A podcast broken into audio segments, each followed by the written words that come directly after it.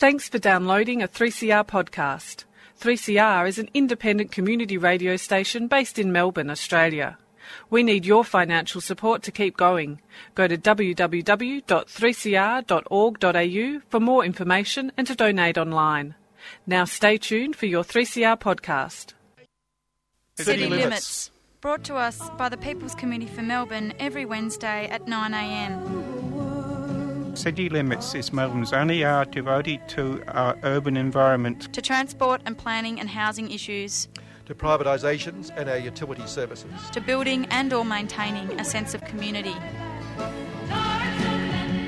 855 on the AM band if we can hear it through the noise and find it through the smog. City City Limits. Limits.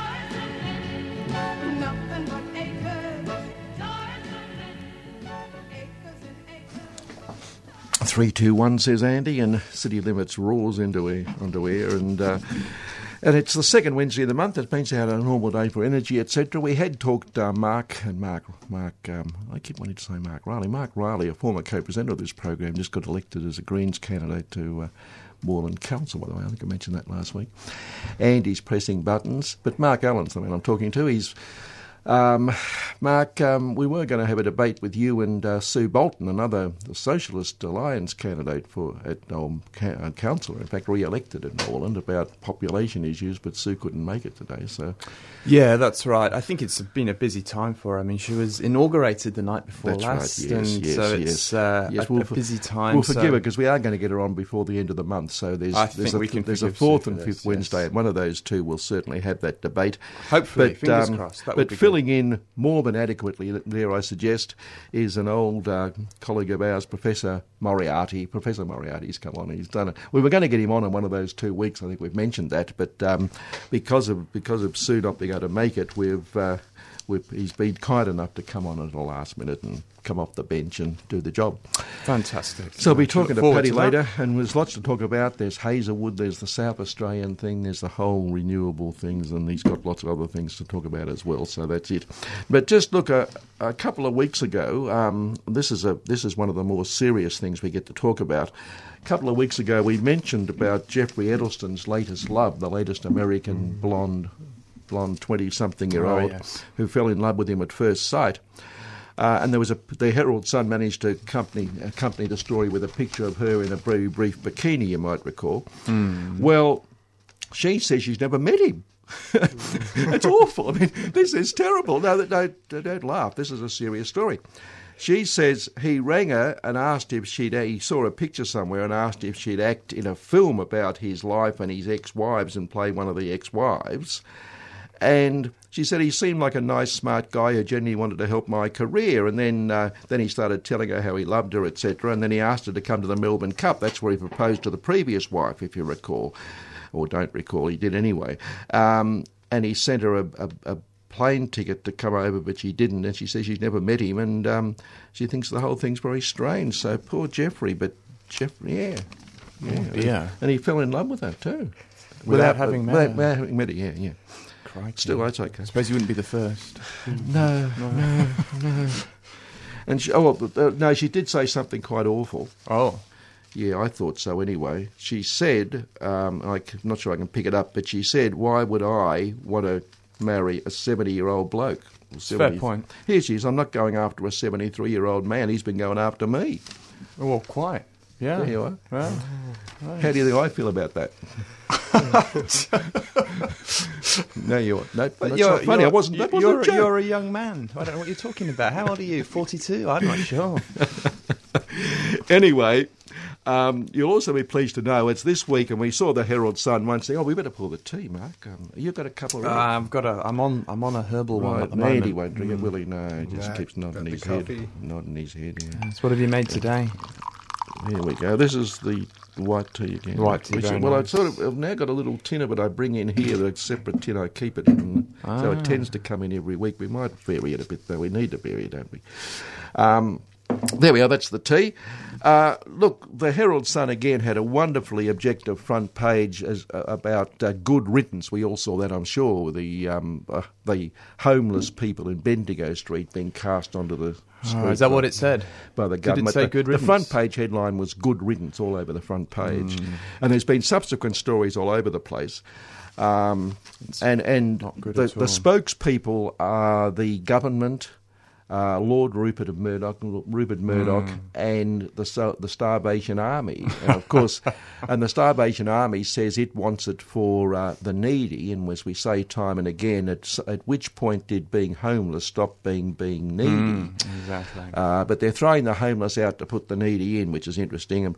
But the needy, as determined by the Starvation Army, which of course also begs the question of these houses owned by the public purse. How come the Starvation Army gets to determine who goes in and who doesn't? Um, Well, that's exactly right. I mean, since since when have we uh, depended upon a charity that has an agenda? Because they're a Christian-based charity, aren't they? they So- certainly are. So yeah, um, doesn't uh, doesn't fit with uh, with the way it should be. No, And they believe in that great, that great statement of Jesus: "The poor shall be always with you," when they go out of the way to make sure they are. um, so there you are. But anyway, I raise that also because uh, Lady Kitty Spencer. Now she's the niece of Princess Diana. Oh yes. Yes, wonderful person, and Yes. she. You'll be pleased to know now. Um, she's in a relationship with an Italian real estate mogul, Niccolo Baratieri di San Pietro. Uh, he was 20 years her senior, but anyway, and her younger brother Louis is in line to inherit the family's Althorp estate where Diana is buried. But she's the cousin of, um, you know, the royals, and uh, grew up mainly in South Africa with a model mum, Victoria Lockwood. But she's inheriting all this fortune, and she's going out with this very rich man. But she says she envies homeless people. She envies homeless. people. Envies homeless people And because what they is her reasoning for this? because they know exactly what they want to do and what their talents are. Is that really what she said? That's what she said, and she'd um, she's an ambassador at a London-based homeless charity. Isn't that wonderful? She, she she's great, and she said she'd Right. struggled to find a purpose in life. Well, going out with a real estate bloke wouldn't help. No, it Um, wouldn't help at all. No, not at all. Um, and living the way she does, I suppose, wouldn't help much either. But uh, and could probably live off the money she made from her Instagram post, not to mention a hefty inheritance. Well, that's very good. Now, I thought the simple solution for her, if she envies them, is to swap. Well, that would make sense, wouldn't Yes, it? Yes, yes. She should swap with them. She could move in there. and then she'll know exactly what she wants, which is somewhere to live. knows well she'll that's exactly right and what her talents are which are nothing anyway So she'd be in a worse position than the homeless so, people she'd swap so I could throw a few homeless down to the castle where she lives Yeah, you could fit quite a few in there. yeah and, and a few lot of in there. and a few of her um, her relation her she's in a relationship with the Italian real estate bloke he provided a few houses for him as well and she could move into the homeless joint Ah, it makes sense to me. I you should so. write her a letter and sort that Yeah, out. right. Get, we'll get onto that. Yes, yes, yes. And um, of course, the way the Herald Sun covered it uh, has led to their usual magnificent uh, that repository of deep thinking, their hot topic column every day. Oh, yes. And it, the headline is The Collingwood Squatters Receive Absolutely Zero Sympathy at heraldsun.com.au. And it's hard to pick out which is the best of these because there's so many wonderful, wonderful um, letters. But I thought Daniel took the cake and in, in just four words simple, bulldoze the houses. Of course. Well, of course. I mean, why didn't I think of that? That right, would solve that's all of the problems. Exactly, it? exactly. Absolutely solve them. Yes, yes. Yes. Well, Greg goes pretty close. Greg says the squatters want a roof, throw them in jail where they belong. Ah, ah, there you go. That's another way of doing it. I hadn't thought of that either. No. Yes. If every homeless person ended up in jail, the, the um, Herald Sun readers should realise that it costs about a hundred thousand a year to keep someone in prison. So it actually might be more affordable to put them in affordable accommodation. Public housing would actually be cheaper than putting people in jail. Do you think they might understand that if I explain that to them? Um, no. No, I, don't know. I was being optimistic there, wasn't I? You could you could try writing a letter to your say, but I wouldn't. Uh, I wouldn't bank on going to. Yeah, Yeah, yeah. yeah. You could have a, have a crack at it. This week in Parliament, by the way, and why did we mention Parliament? I don't know. But it was interesting last week, uh, Monday last week. story came out that this bloke Culleton, the um, the One Nation bloke who's now being challenged as to what oh, he's yes. there for, Yes. he came out and said he he might. Um, it's in fact that um, he, it said the union, um, the coalition's union crackdown laws is on a knife edge after Culleton said he is being massaged by unions and will not necessarily be voting with his party on the bills that his fellow senators have offered the principles in principle support for. Um, and of course, they, they're voting definitely to crush the unions. But this bloke's been talking to the uh, the construction union, and he's um, he was thinking of uh, actually voting against the uh, the, the, the bill. Um, awful. And then he also said he uh, he's also split publicly with Ms. Hanson over foreign investment. Um, saying he he opposes uh, Rinehart's thing with the Chinese interest. Now this gets a bit racist, and I don't want to go into it, but they've got different points of view, Right. whichever's right or wrong. It Yeah, doesn't matter. yeah, yeah, yeah. But two days after that, suddenly all this stuff came out about he mightn't be able to sit there anyway. Oh, yeah, well, yeah, interesting, isn't it? Isn't yeah, it? yeah. No, but, it could be- timing might be purely coincidental. It could be coincidental, but it's Really interesting. Perhaps One Nation will do a Palmer United and, and split, and you know we could have another Jacqui Lambie in the ranks. Well, that's what's likely to happen. I think it's always on the cards. It's always on the cards. Yes, I would have thought. Yes, yeah, yes. I mean they're not going to hang together.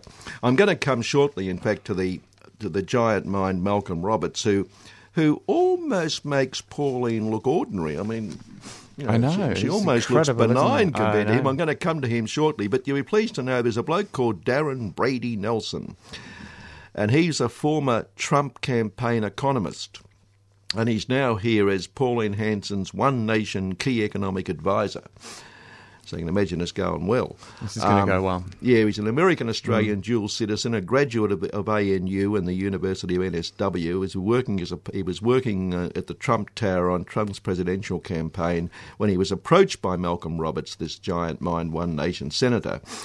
Um, now, among other things, he says.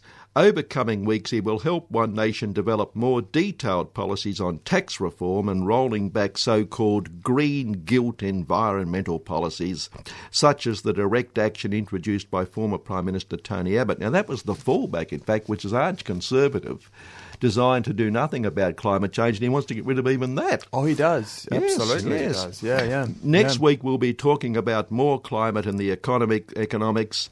Uh, so we'll be putting some numbers out there. Mr. Nelson said. Uh, so isn't that great? They've got him now. He should be great. And just to back it up, Malcolm himself. Let's get on to Malcolm because oh, geez, he's good.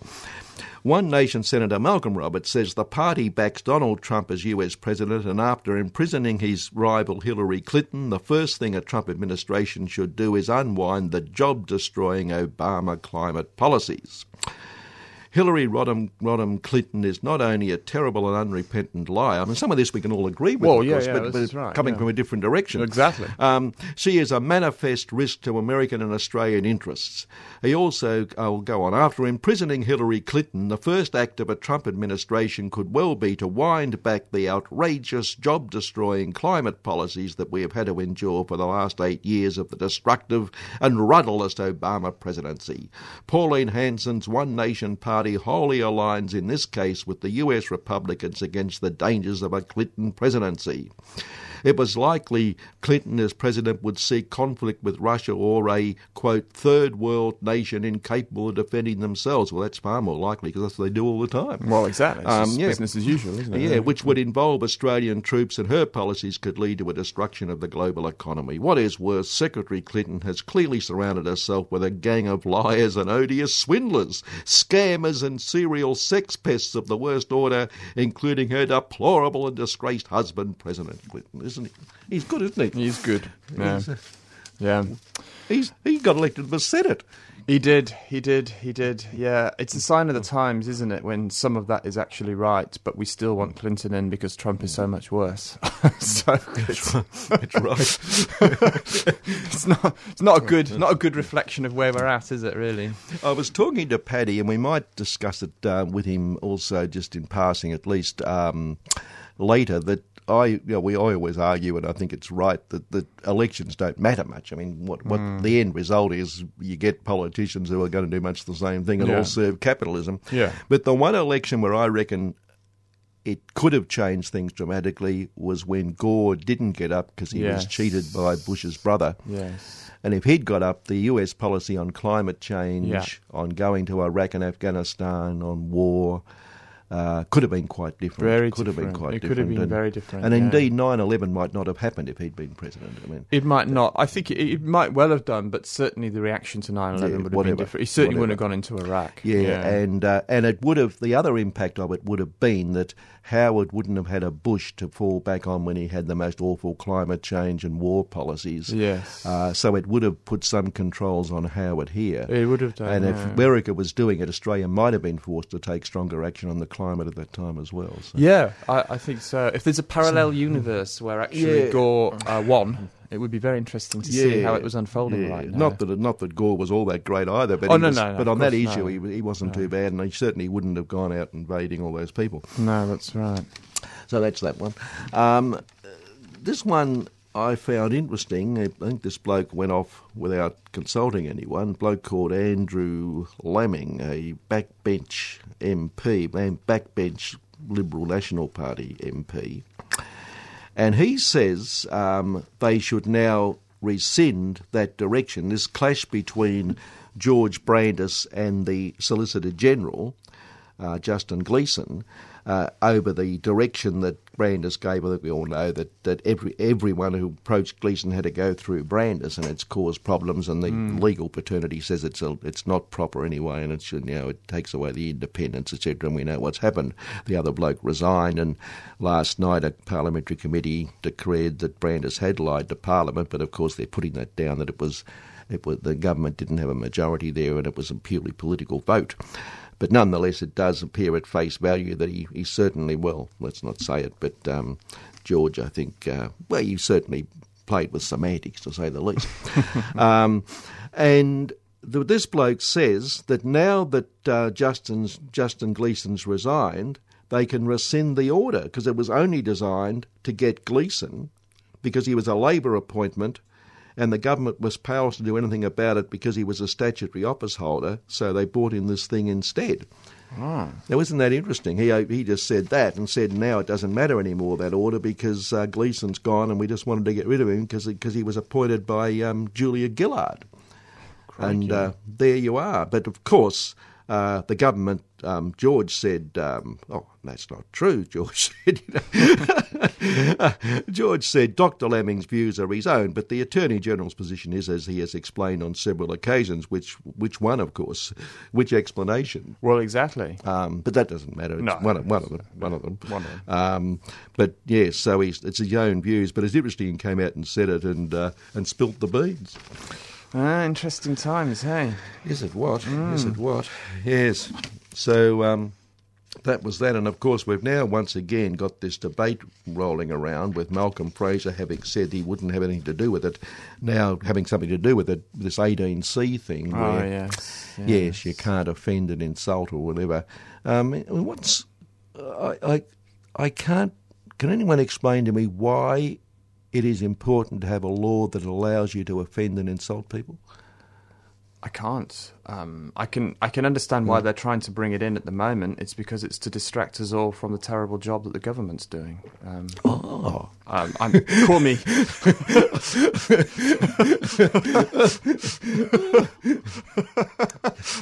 Didn't you know that, Kevin? Didn't you of that know that? Had you thought of that? Crikey! I was. I thought that was an obvious one. Jesus Christ! I don't know.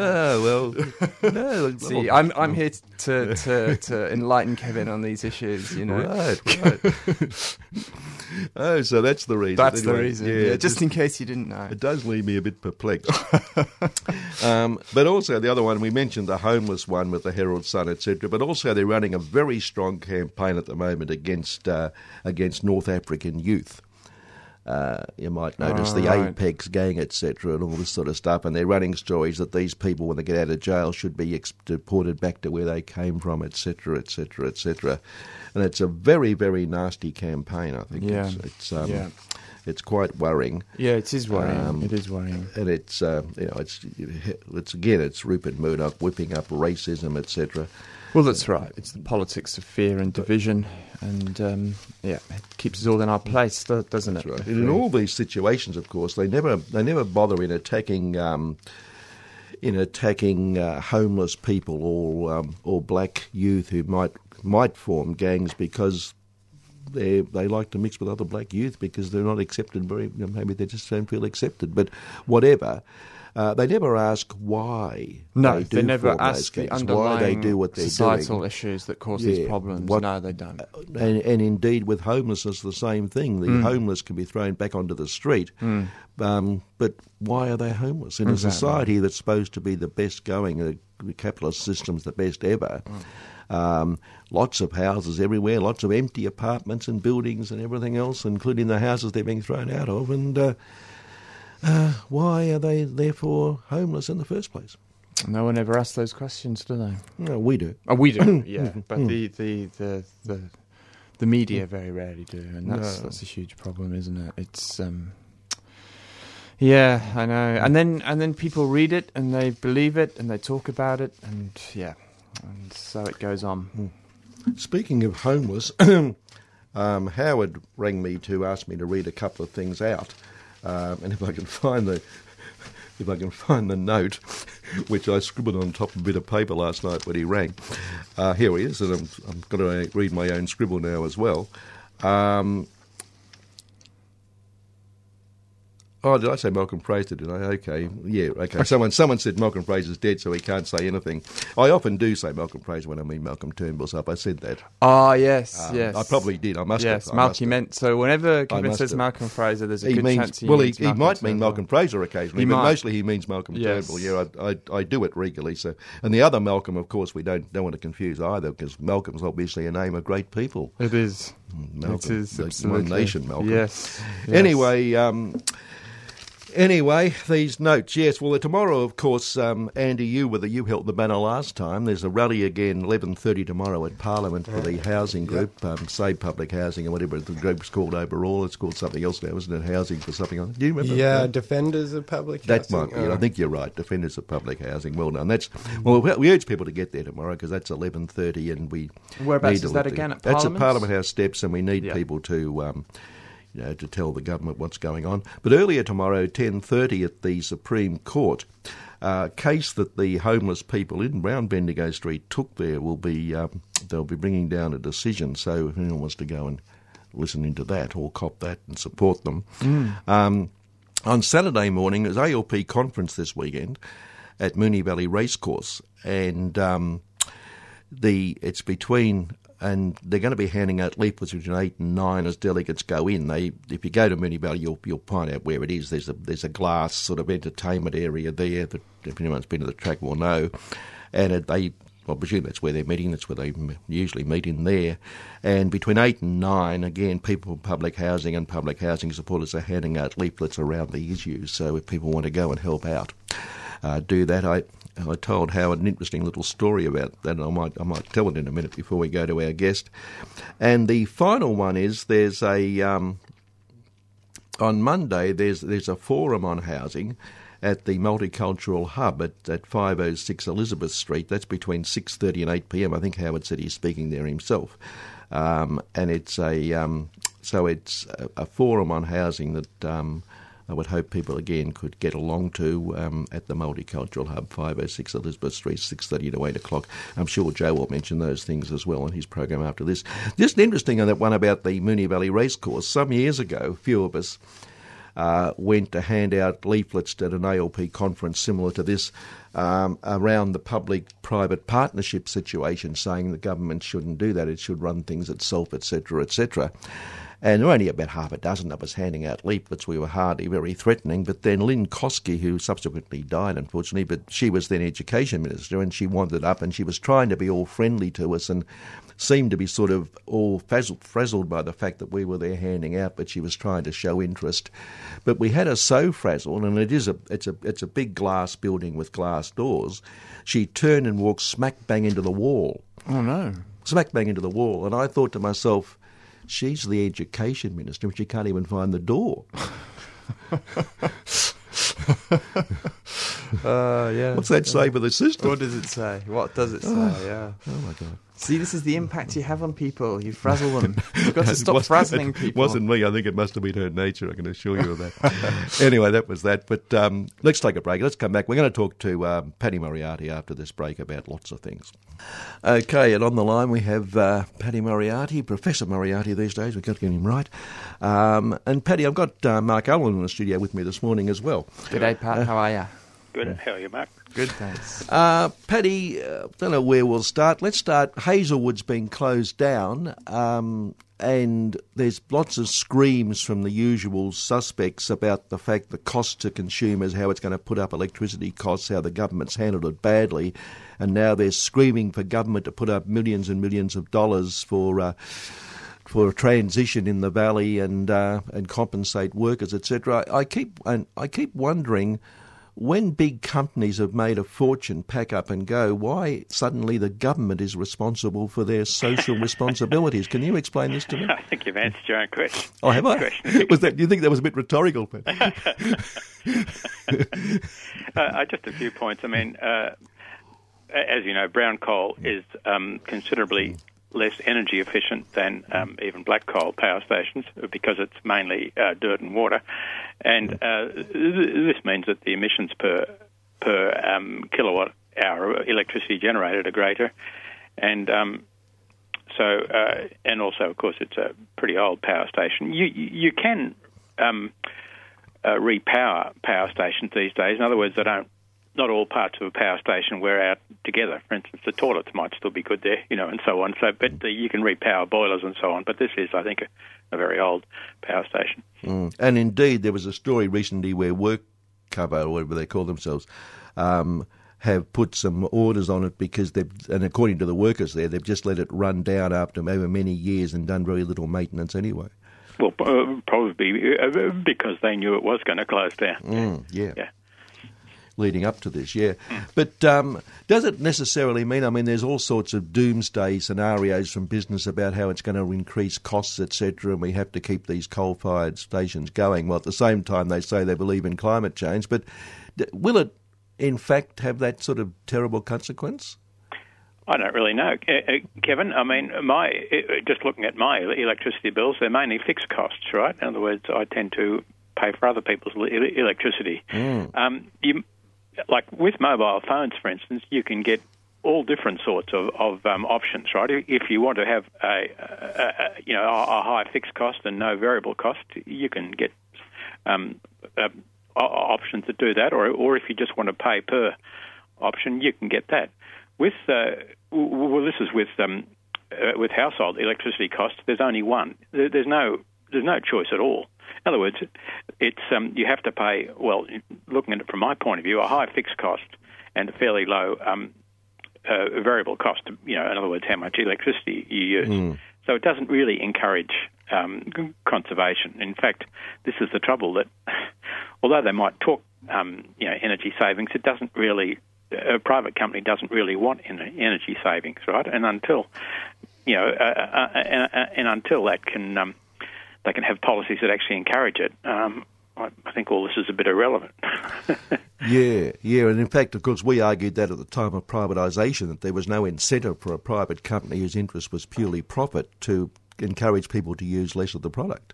Exactly. Yeah. And even when people put solar panels on, on, on roofs, the, the fixed costs of electricity just continue to increase to compensate. So, you know, you can't, people who try and save money through electricity by putting solar panels, not only do they get very small amount of money back uh, from the electricity companies, but also the the fixed costs of just being connected to the grid keep increasing. They keep increasing that um, so that the, the, the, the money you save by having solar panels is just greatly reduced all of the time. So it's not not the economic incentive that it could be. Yep. Look, here's an, an, an intriguing thought. We have, although we haven't used it yet, we, uh, uh, we have, um, there is a connection between water and energy. In other words, you can read papers today on the energy costs of water and other papers on the water cost of energy. So these two are very closely combined.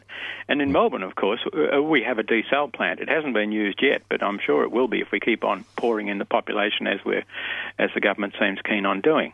And Yeah. what this means is that that really having a, a flat plate solar collectors on your roof, uh, that is those uh, hot water heaters, that's really, or, or having a rainwater tank, sorry, is that having a rainwater tank should be seen the same way as as having um, photovoltaic cells on your roof because.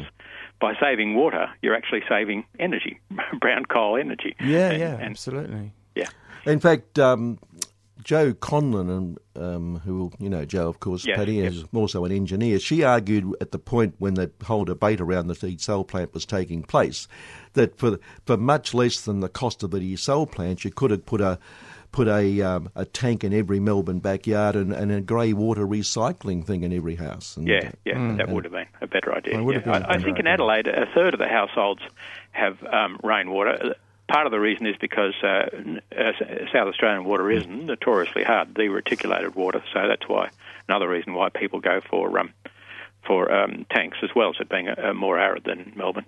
Yeah, yeah. But when my parents had their house built in New South Wales, they had to um, work around the Basix rules and they had to sort of tick off a certain number of points in order to get the approval for their house. And one of the things that they did was they put a, a rainwater system in where the, the toilet is flushed with rainwater and the and the laundry is, is done with rainwater, and that seems to be fairly common in that part of New South Wales. So it seems like they might be ahead of Victoria in that area. I don't know. Yeah, well, uh, well, uh, looking at water again, um, one thing that uh, for, uh, one idea is looking at water from the total recycle point of view. In other words, from the time it leaves um, the reservoir, you know, and until it um, it goes back to the to the sewage plant that you use it in varying stages between, you know, um, depending upon the the quality of the water needed, and it gets and it cascades down to lower qualities because after all it's a mass, so masses are conserved. It's just that the that the quality of the water decreases each time. But but for things like flushing toilets and so on, you don't need uh, water drinking, uh, water quality, uh, drinking quality water, which is what we use at present in Melbourne. So I think it's one of the great wastes in our society, the fact that we flush toilets with fresh Yeah, water. yeah. And it's and it's really important that you also message, um, point out the energy uh, impact of, of the water we flush away because a lot of people don't think about that. They don't think about the energy that goes into making clean water. Well, well, certainly in in California, where they have to, um, as you know, in, in Northern California has a surplus of water, and uh, from you know San Francisco north, and Southern California, Los Angeles, um, and so on, has a has a deficit of water. Whenever they um, Whenever they have a, uh, a cost benefit analysis, you'll know about these, for whether it's a good idea to transfer water from North California to Southern California. If it's done in Northern California, the cost benefit analysis is always a bad idea. If it's done in Southern California, it's always a great idea, right? Yeah. But in any case, the, the energy cost of actually um, interbasin transfer are very high.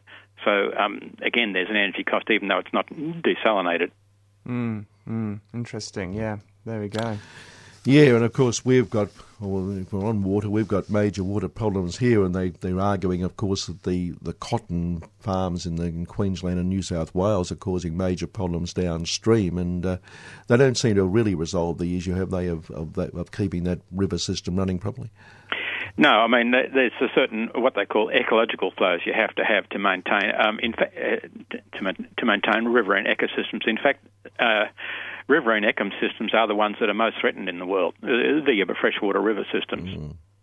Yeah, and uh, just going off Australia, of course, we know the, the Mekong, uh, which goes through a number of countries, but um, the damming of the Mekong is causing massive problems for a lot of people who've always relied on it Yes, downstream. and in it, many of course, it, uh, all these, uh, in fact, all these major rivers all rise in the in China, right? And Yeah. China's decided it wants first bite. yeah, that's and, right. And one of the arguments, one of the arguments for hydroelectric um, is that it's it's greener. But actually, when you look at the, the methane emissions that come from hydroelectric schemes, there's an argument to say that any of those so-called green advantages are more than more than balanced out by the, the methane that's Well, well, the methane is released, especially in, in the tropical dams, right? Uh, Right. uh, which, is, which of course is, is where most of the remaining potential for hydro is. Yes. Um, there's very little in Europe or, or, North America and so on, or Russia. Sure. So, um, and it can be exacerbated if you don't clear the vegetation b- beforehand.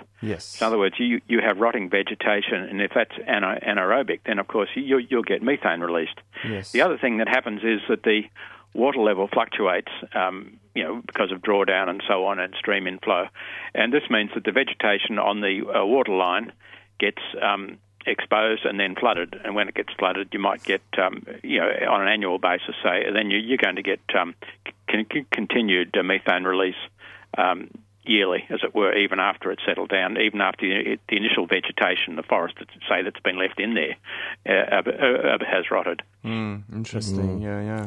And just just going back to the privatisation process here, another another factor was a, I think it was the Grattan Institute recently came up with a report. Um, and we might recall that one of the arguments for privatising uh, the SEC and gas and fuel was that they were vertically integrated and it was better to have competition and break them up. But the the Grattan Institute argues that because there are certain savings that can be made in some areas but not in others, in fact, having them all separate has put the costs up rather than because because one instead of being in one company or particularly state owned where you can pass the savings on, they're not being passed on, which is interesting. It is interesting, yeah. Yeah. yeah. Yeah, there we are. Paddy, also at the same time, and it's not unrelated to Hazelwood and coal, etc., the, the screaming about what happened in South Australia when the whole system broke down with a couple of pylons lying on the ground. And uh, the usual suspects again blamed wind power 100%. Um, were the pylons blown over? They were, yeah. Well, well, that's wind power. well, exactly. I, I, made, I, did make that point in my yeah. satirical bit that you know you have yeah. to blame the wind because it blew them over. But yeah, uh, yeah that's right, that's right. But uh, yeah, and uh, similarly, I mean, here in Victoria, when we had massive winds a couple of weeks ago, there were parts of the eastern suburbs in particular that were blacked out for a few days. But no one said coal is to blame. We've got to get rid of it. Yes, uh, well, I, I, had personal experience of that. There was a, a tree over the uh, over the Dandenong line line at uh, up from, between Richmond and South Yarra. So um, that, that, put paid to catching that train. Yes. Um, this brings the question of, of, a grid reliability, of course, uh, and it's uh, a, a, grid reli- or or the, or the provision of grid of the grid is going to get um, very, very complicated.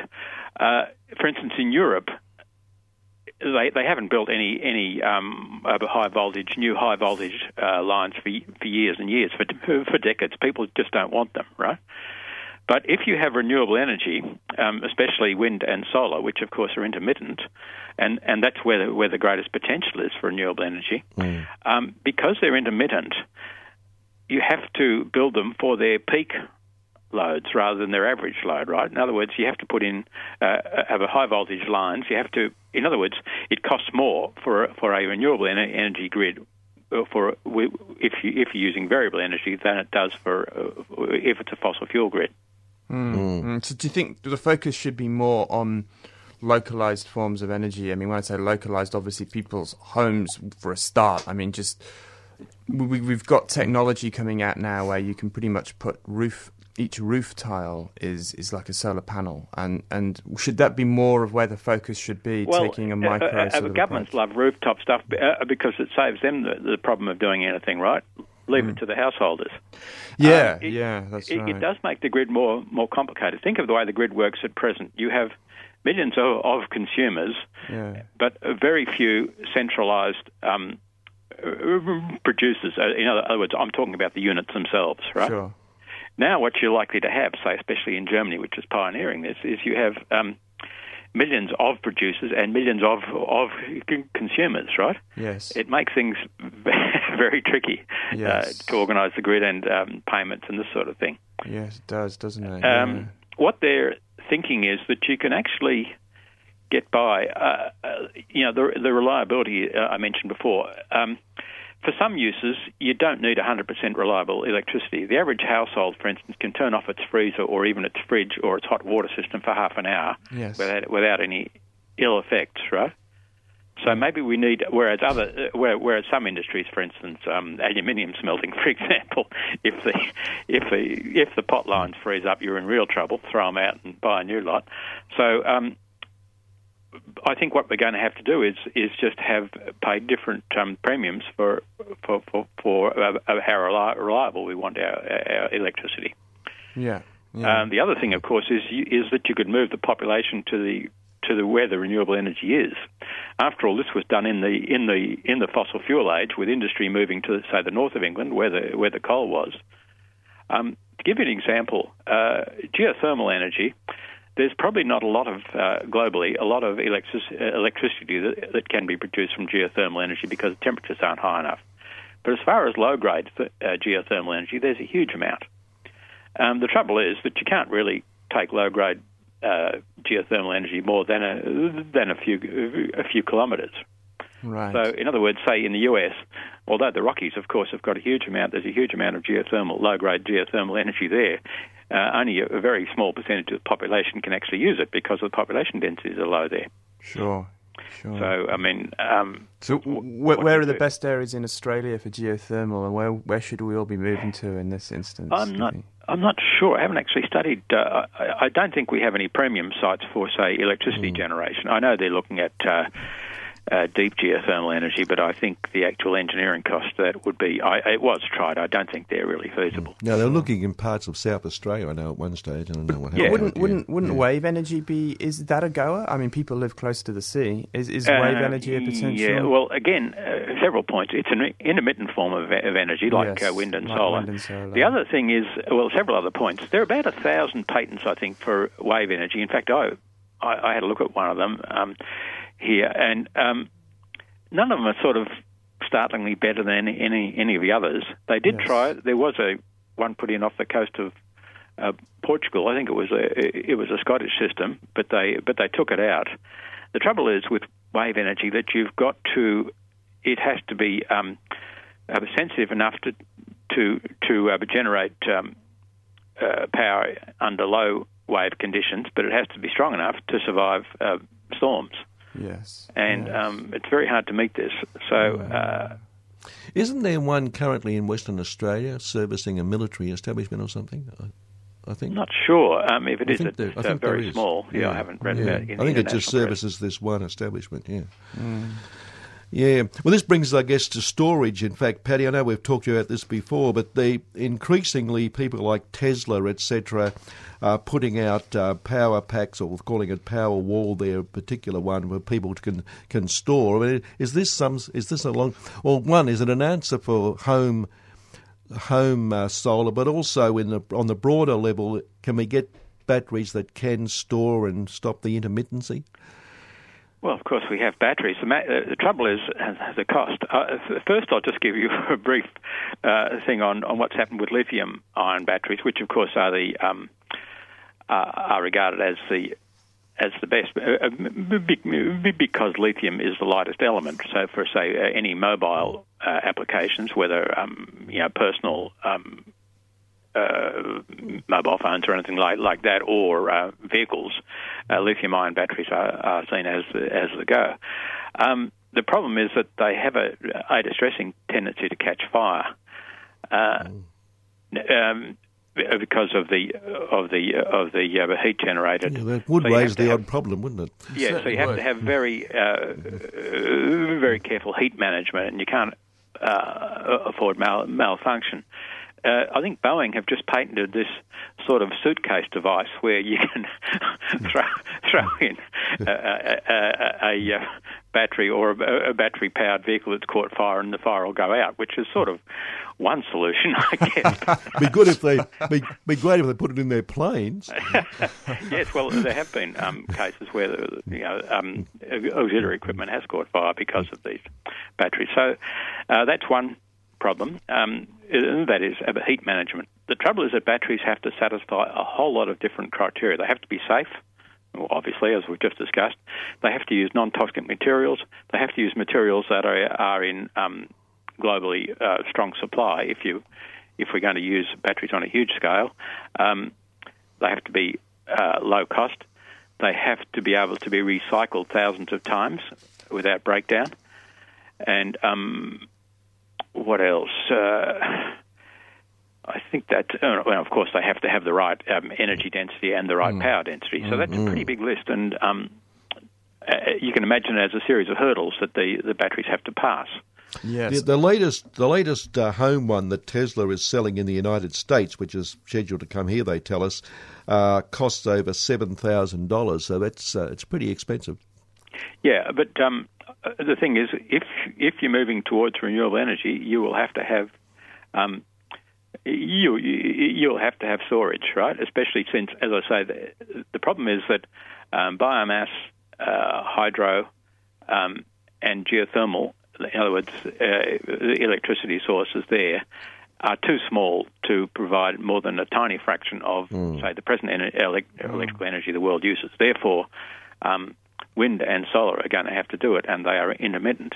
So we're going to have to move to progressively um, uh, a greater and greater energy storage. I think, in fact, California has just um, said that they have to have um, that the state has to have a huge amount of um, uh, energy storage th- this way from batteries and so on.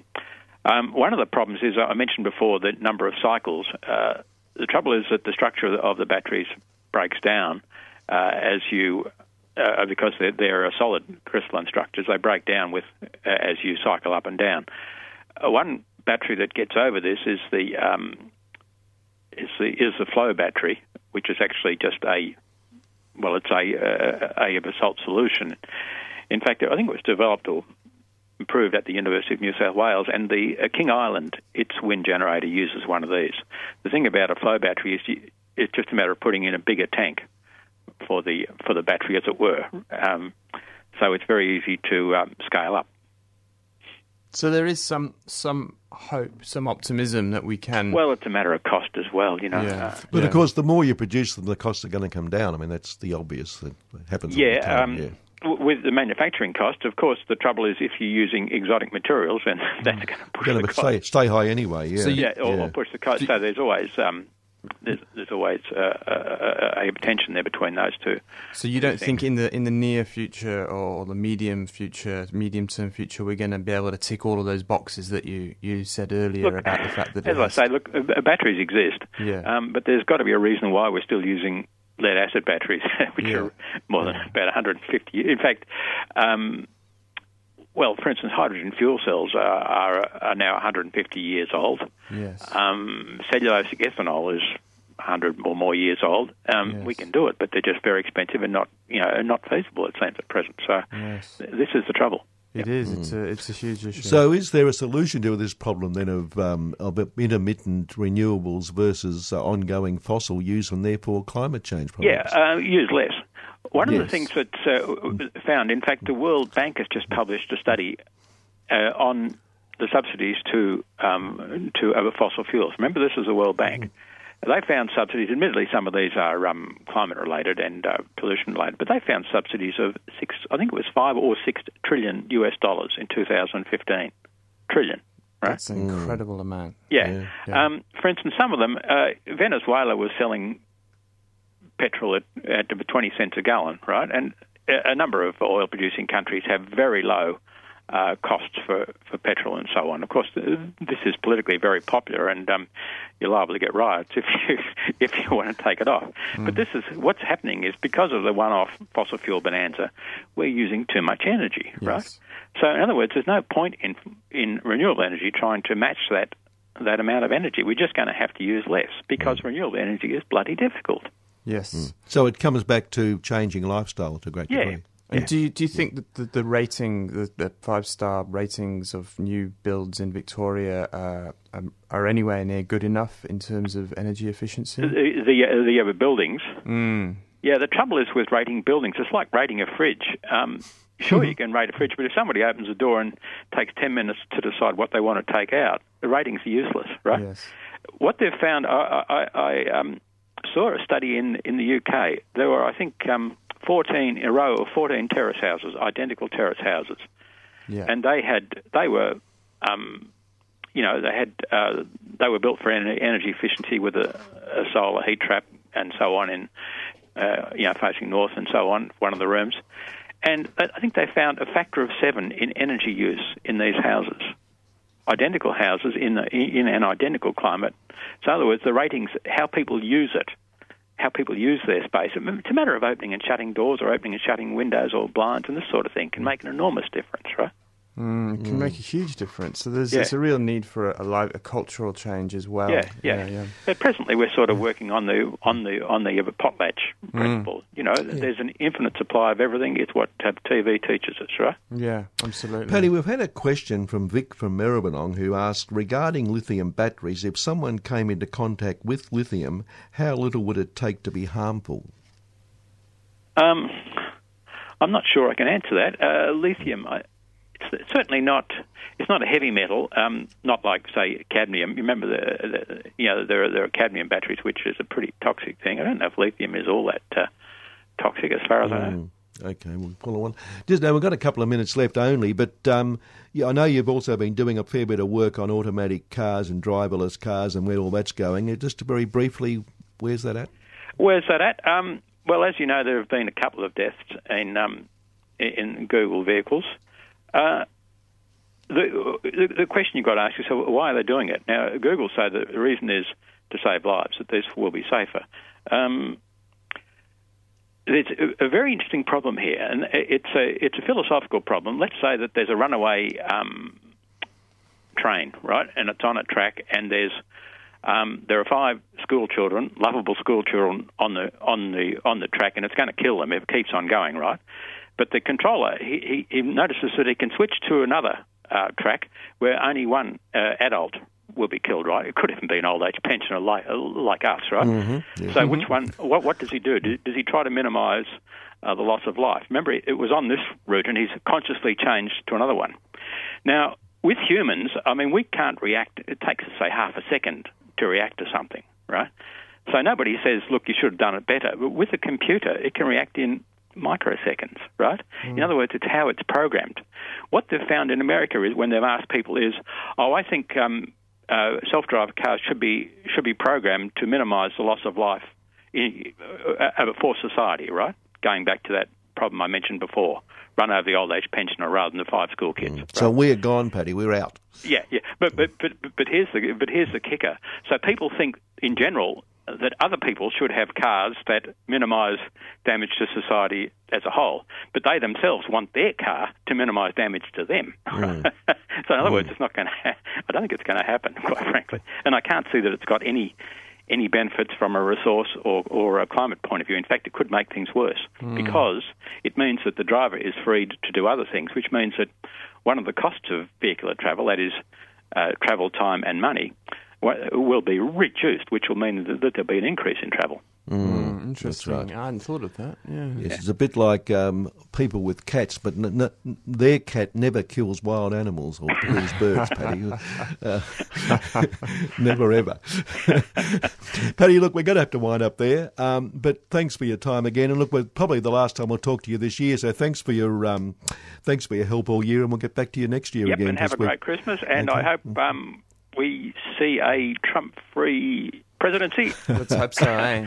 yeah, that's right. Thanks, Paddy. But then that's right. But then we get the other one. What's it matter? Yeah, I know. We're, we're, doomed either way. You know that, don't you? Yeah. we're doomed. We're doomed. Damned okay. if we, damned if we do. Okay, thanks, Paddy. See thanks a lot. Bye bye. Okay, Paddy Moriarty, who's professor these days at uh, at Monash, and. Um, we thank him for his work all year, and he'll get him back next year again. Uh, now we finished a couple of minutes early with Paddy because you you went to something you wanted to talk about. Oh yes, so we we um, interviewed Glenn a couple of weeks ago from the uh, Save um, Save Fitzroy North Skyline, I think they're called, Action Group. Yep.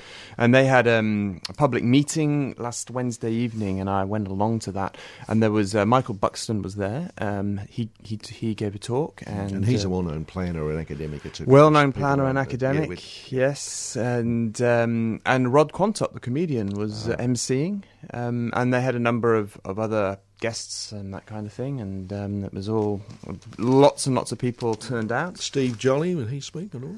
Uh, Steve Jolly didn't speak, no, no, unfortunately. But I think there was a big demand. A lot of people wanted to speak but couldn't. Such such was the nature of the of the night.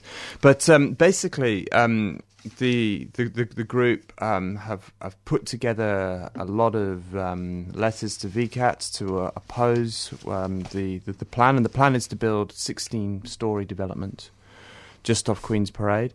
Um, but this feeds into a, a, bigger issue that's growing in these suburbs of Melbourne, um, certainly in North Fitzroy and Clifton Hill. As the developers come in, they're wanting to build increasingly um, higher over higher the top, residential so to speak, over, over the, the top. top, over the top. Yeah, so Yeah. so this is interesting. So it was good to go along to that. Um, they've they're, they're very strong. They're building up their strength and their support, and I think this this will spread um, as the, Mm. the, the, the the pressure from developers um, to, to to build higher and higher There's often time. They both say 9:58. But they do. And they Andy's do. giving us the he's giving us the two finger salute. I think All he right. means, I think he means there's two minutes to go. Two minutes to go. Yeah, that's right. Oh, That's all right. So what's the plan for next week? Do we have a plan, plan, for next yeah, week? we, we do. This is good.